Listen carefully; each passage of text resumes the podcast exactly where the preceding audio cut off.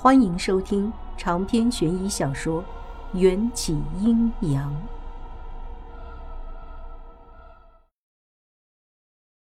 北明坤抱着我一路畅行，几乎没遇到什么人，直到靠近了大殿周围，才开始伤脑筋。想要神不知鬼不觉的进入人满为患的大殿，几乎是不可能的事情。放我下去。接下来我自己过去就好。在一处回廊的拐角处，北明坤将我小心的放在地上。你连路都站不稳，到底想去那里面做什么？救人。我深吸了口气，努力让自己看起来不那么虚弱。可你穿的是男装。北明坤提醒我。我知道，秦朝并没有规定女子不能穿男装。干爹，谢谢你。我将那片被折断的鱼鳞放入北明坤宽大的掌心，北明坤的唇动了动，似乎想要说什么，可他被我坚定的目光镇住了，发出一声叹息。我用手指将有些散乱的头发梳理整齐。穿男装不算衣冠不整，但在龙威之下，起码的仪表仪容还是要做到位的。看，是连坠小姐。真的？她怎么还敢来？自然是跟着迎战公子入宫的。听说他们私底下早就如胶似漆了。讨厌！你这样说，让公孙小姐的脸往哪里放？我径直走入那些达官显贵之中，引起了一阵窃窃的议论声。他们都有耳闻。陛下会在今日为迎战和公孙环赐婚，而我的出现似乎印证了我和迎战关系的传闻。皇宫里的规矩是，只有诰命夫人及子女可陪伴圣驾坐入大殿之内的，其他的女眷虽也都是身份尊贵的金枝玉叶，在陛下面前却没有同坐的资格。他们的餐位只能被安排在大殿旁边的偏殿，而我的身份充其量也就只配来到这偏殿之中。我在宫中的名头可不比陛下的宠妃赵姬小，可算得上是风云人物。几个眼尖的宫女不敢怠慢，立刻为我安排了席位。在皇宫中，下人伺候的到位是要打赏的。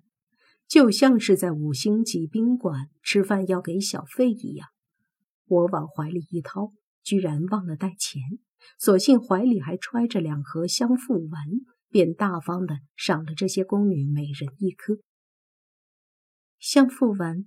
服用之后，十日之内都会从体内散发出沁人花香。我无心的一句话，仿佛像是往油锅里撒了一把盐。身边的女眷们又爆发出一片议论：“奴婢给连坠小姐请安。”一个穿着宫外女子衣裳的婢女走到我面前，行了个礼：“家主乃是御史大夫的夫人，素闻小姐才貌双绝，便想与小姐交为朋友，不知小姐可否赏脸？”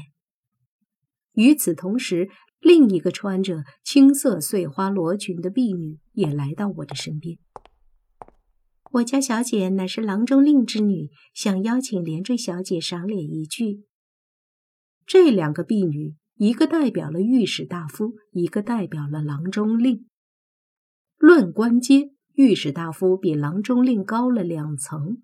是个明白人，都会选择去御史大夫的夫人那边坐坐。但我观察了一下，御史夫人的席位在偏殿正中，被一群拍马屁的女眷包着，完全看不见隔壁正殿里的情况。郎中令之女的席位却是个冷门位置，不知谁故意整她，竟将她安排在贴着墙壁的位置。常言道，隔墙有耳，坐在那边应当能听见隔壁大殿里的动静。想到这里，我从怀中掏出一盒香附丸，交给御史夫人的婢女。一月服用一次，这里是一年的用量。说罢，我便站起身，向郎中令女儿的席位走去。这个做法既保全了御史夫人的颜面，又能满足我小小的私欲。小女碧罗见过连坠妹妹。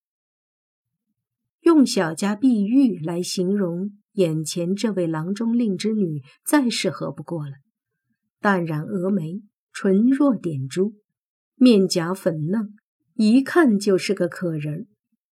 说这位碧罗小姐是偏殿中生的最为灵动曼妙的女子，也不为过。不必拘礼，连坠想要坐在内侧的位置，可以吗？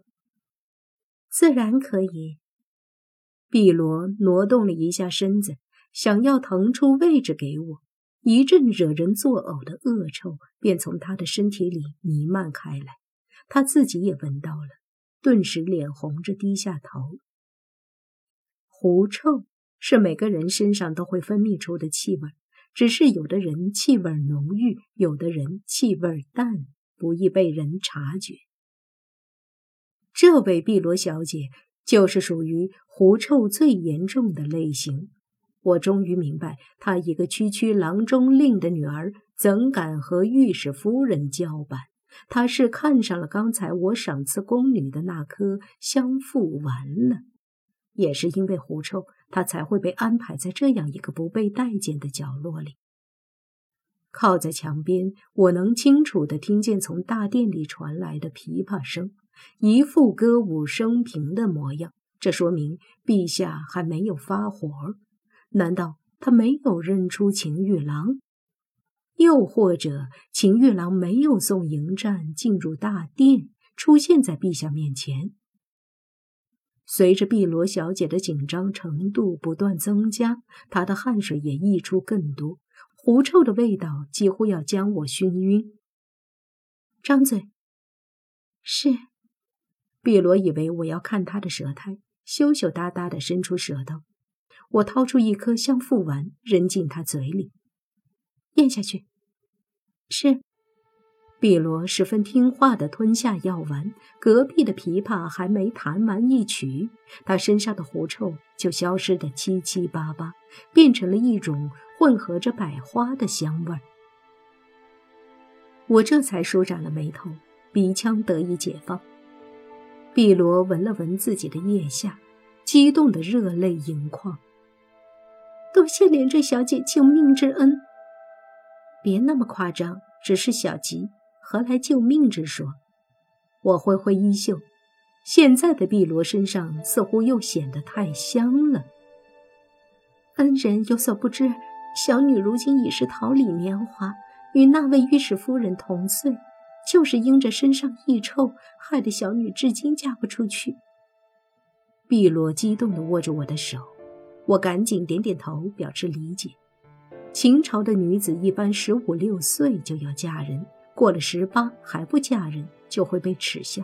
况且在闺阁中养到二十岁，小女这么激动，一定惊扰了恩人，还请不要见怪。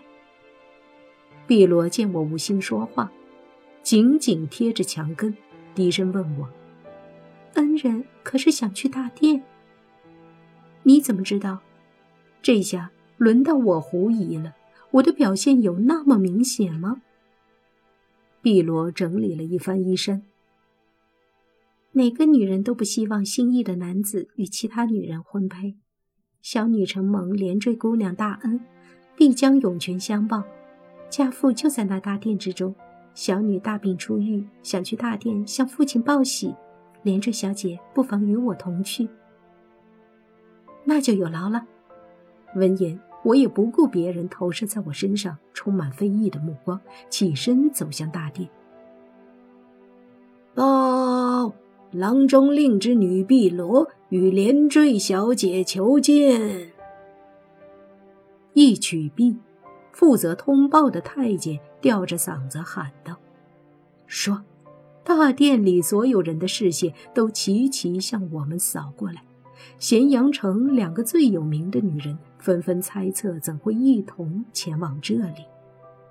郎中令吓得脸色都发白了。碧罗，你明知道，哎呀，怎么还敢来扰了圣驾？女儿就是来报喜的，女儿的病治好了。碧罗走进大殿，跪倒在金碧辉煌的龙椅面前。香附丸发挥了令人满意的疗效。碧罗一踏进殿内，便带着一股沁人心脾的芬芳徐徐飘散。陛下也闻到了满殿的花香，豪气的笑道：“哈哈哈哈哈哈！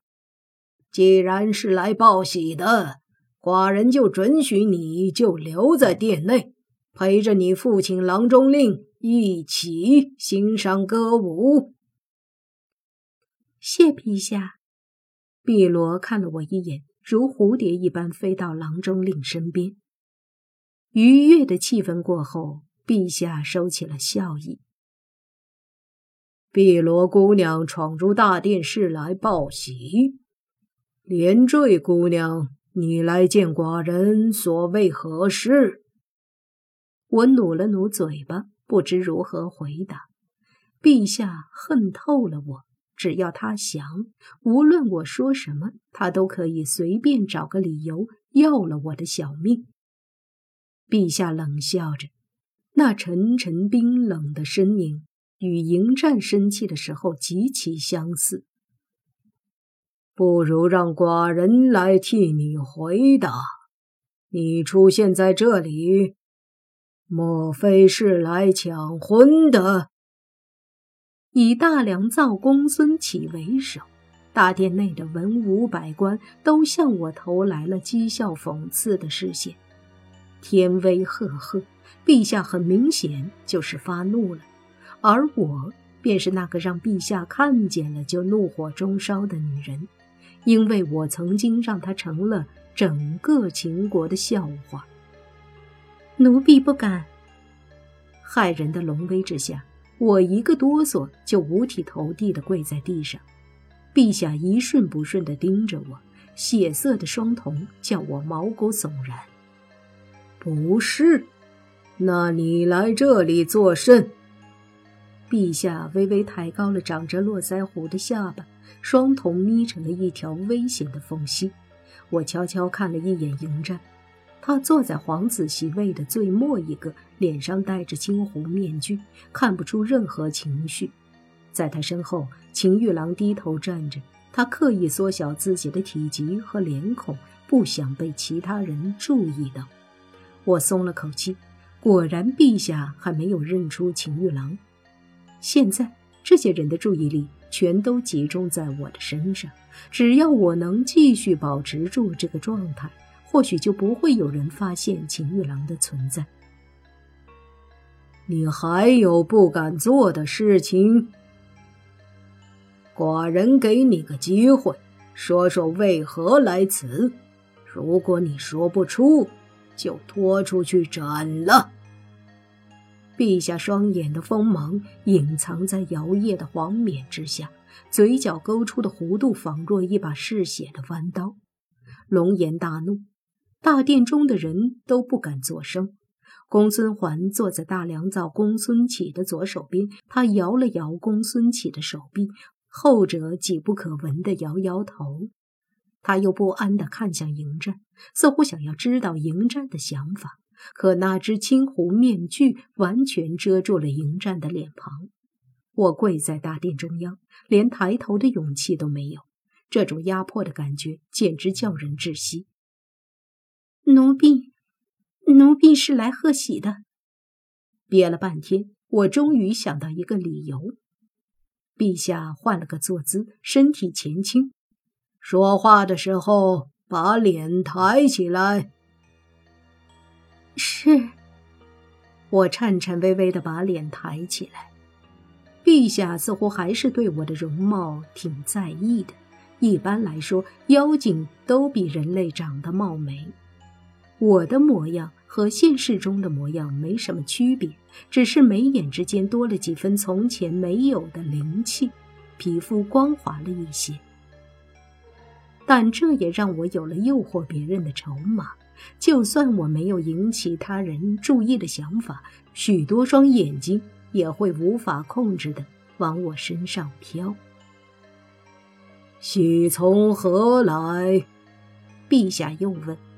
我早就想好了说辞，自然是恭喜陛下又多了一个貌美善良的儿媳妇儿。你倒是消息灵通的很。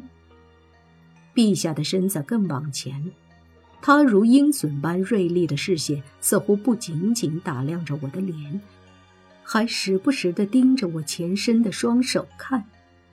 我也看了眼自己的双手。因为我穿的是一身男装，秦朝男子都喜文善武，为了便于拉弓，都会将衣袖故意裁剪的短一些。我匍匐在地跪拜的时候，双手已经大半条手臂全都露了出来，只看见光洁水白的手臂上一颗如樱桃诱人的红点儿，特别吸引人的眼球。那是作为一个女子。从出生之时就会被点上的，代表了女子贞洁的朱砂印。陛下那么在意我身上的朱砂印，一定是还没对我死心。我赶紧将手缩回袖子里，却为时已晚，因为我能从陛下那张威严的面孔上感觉到气息的变化，身旁的人也发出了窃窃私语。启禀陛下，是小女邀请连坠小姐来的，希望能得到她的祝福。公孙环为我解围的目的很简单，他不想迎战生气。我真羡慕古代的男人，不仅可以妻妾成群，每个女人还都以夫为天，将他们惯得一个个都骄纵霸道。公孙环说着。从座位上站起来，跪在我的身边。小女的心事，陛下和父亲早就知道。今日元宵佳节，请陛下趁着这个喜庆的日子，成全小女吧。